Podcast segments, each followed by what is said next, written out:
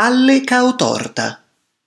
Una calle cautorta a Sant'Angelo documenta la presenza in zona di un discendente di una delle famiglie più antiche.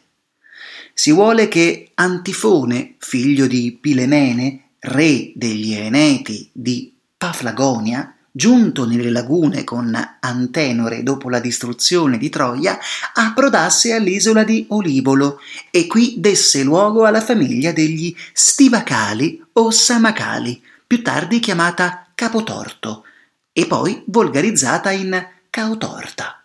Si sa per certo che questa famiglia partecipò alla fondazione di Venezia e all'erezione di una delle più antiche chiese, quella di San Sergio e Bacco.